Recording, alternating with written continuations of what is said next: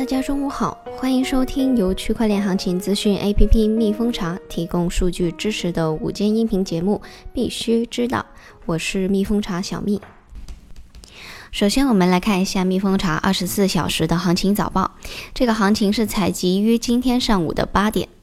，BTC 的价格是九千一百六十四点四六美元，二十四小时跌了百分之零点四七。以太坊的价格是一百八十二点八六美元。二十四小时涨了百分之零点幺六，瑞波币的价格是零点二九四九美元，二十四小时涨了百分之零点三三。下面我们来看一下今天的币圈热点。吴继涵称，詹克团想在 AI 业务上加倍投资的想法太疯狂，这与主营业务无关。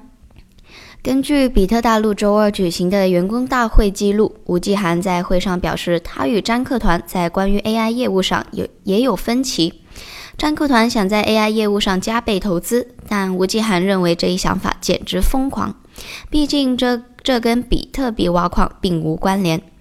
据吴继涵说，詹克团甚至还想让深圳的财务和会计人员进行 AI 产品的销售工作。胡继涵觉得，哥这根本不切实际。那谁来负责我们在深圳的财务工作呢？我们将如何呈现 IPO 的财务数据呢？他接着补充说，詹克团还想招聘三百名的应届毕业生。我们现在有多少员工呢？如果一次性招这么多人，我们有足够的资源来培训他们吗？他进一步透露，詹库团最近还提议对一家已经陷入困境的企业进行更多的投资。这家公司甚至迫使生病在家的核心开发人员继续工作。吴锡涵表示呢，AI 是比特大陆一项比较大风险的投资，而且它需要大量的资金去投入。所以，为了在 AI 领域进行投资，我们就必须继续从主营业务中赚钱。来看一下第二则的币圈热点，李笑来发微博称，突然之间有那么多人心急火燎的想要了解区块链，我就写了一个区块链小白书，注册了一个独立的域名叫 blockchainlittlebook.com。用户评论称，前面确实不错，小白很容易懂，但是里面的广告内容有待商榷。李笑来回应称，你以为是广告呢？我也没办法呀，靠谱的都是我投资的，咋整？下面一则快讯，Coinbase 今天短时出现了待机的情况。此外呢，微博网友 FHRP 呢连续发微博更新情况，表示啊，Coinbase 出现问题了，价格不动了。Coinbase 恢复了，所有挂单都被清空过了，目前深度非常差。另外，万瑞表示，Coinbase 比特币价格下跌时击穿到了四千二百美元。根据彭博社十月三十一号的报道，全球十三家主要加密交易所的交易量数据显示，加密货币期货市场出现了大幅的增长。目前，加密期货交易量占加密市场现货交易价值的近百分之五十。分析的交易所包括了机构数字资产平台 b a c k e d 芝加哥商品交易所集团 （CME）、币安货币衍生品市场等等。最后一则，我们行业内的热点，有数据显示呢，十月份共发生了安全事件十起，DeFi 借贷平台成为了黑客洗钱的新选择。十一月一号的消息 p a x r i o 事态感知平台数据显示，过去一个月，整个区块链生态共发生了十起较为突出的安全事件，危害程度评级为中级。受损的金额达到了数千万元，涉及数字钱包三起、Debt 两起、智能合约一起，以及资金盘跑路、钓鱼诈骗等等。同时，除了传统中心化交易所，黑客也在不断的寻求新的洗钱方式。例如，此次黑客转移 Cryptopia 部分被盗资产到 Compound，主要的目的是利用 DeFi 借贷平台进行混淆资金洗钱。同时，不排除理财生息的可能。第二部分，我们来看一下国内区块链技术应用方面的消息。根据网易插旗的官方消息，网易插旗上线了全新的契约打卡功能，结合了区块链创新技术，真正做到智能合约自动执行、不可篡改、公平公正。目前所有打卡的数据已经支持上链，并且分布式存储。下面一则来自新华社。昨天有记者从国家税务总局深圳市税务局获悉，深圳区块链电子发票的开票量突破了一千万张。开票企业相关负责人说，区块链电子发票按需使用，不用定期往返税务部门领购发票，降低了企业办税人员的工作负担，免费用票降低了财务成本。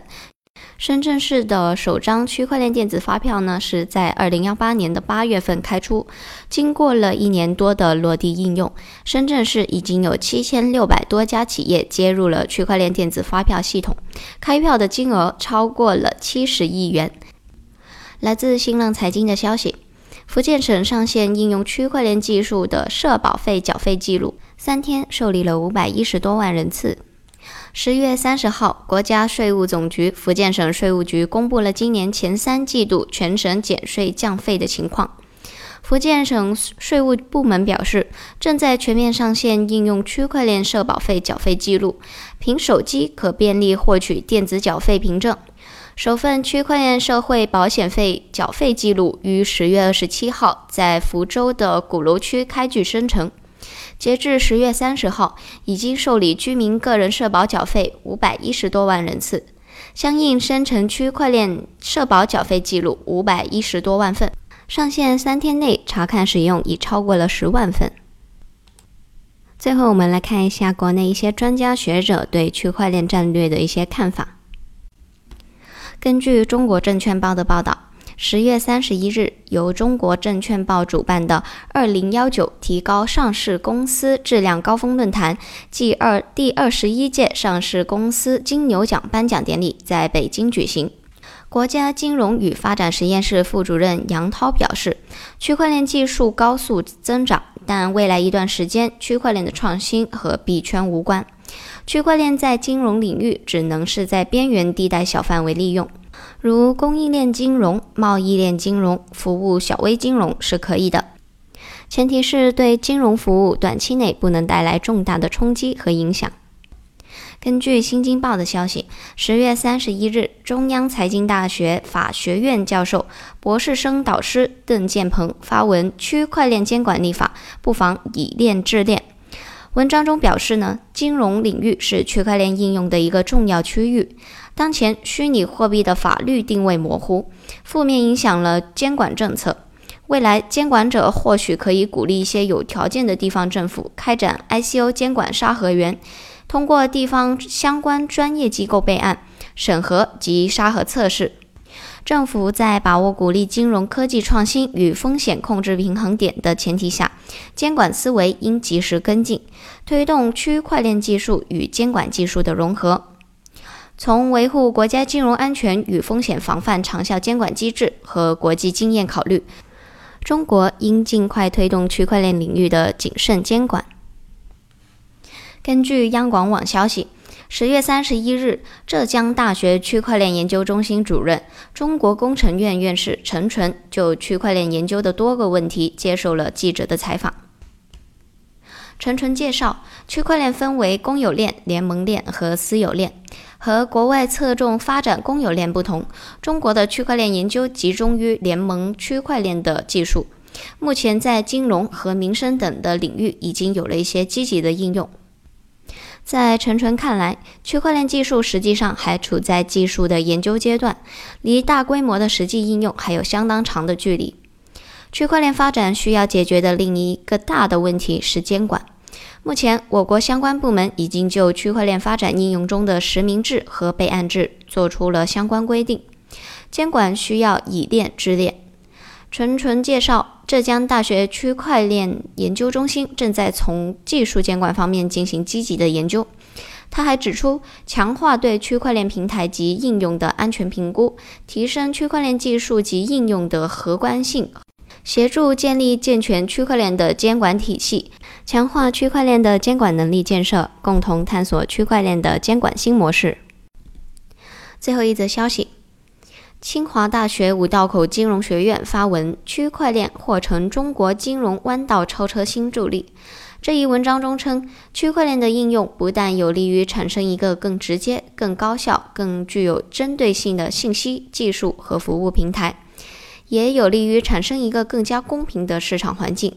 这与中国当前大力推进惠普金融的理念相契合，也为金融基础设施薄弱的中国金融市场提供了一个弯道超车的良好机遇。今天的节目到这里就结束了，我们下期再见。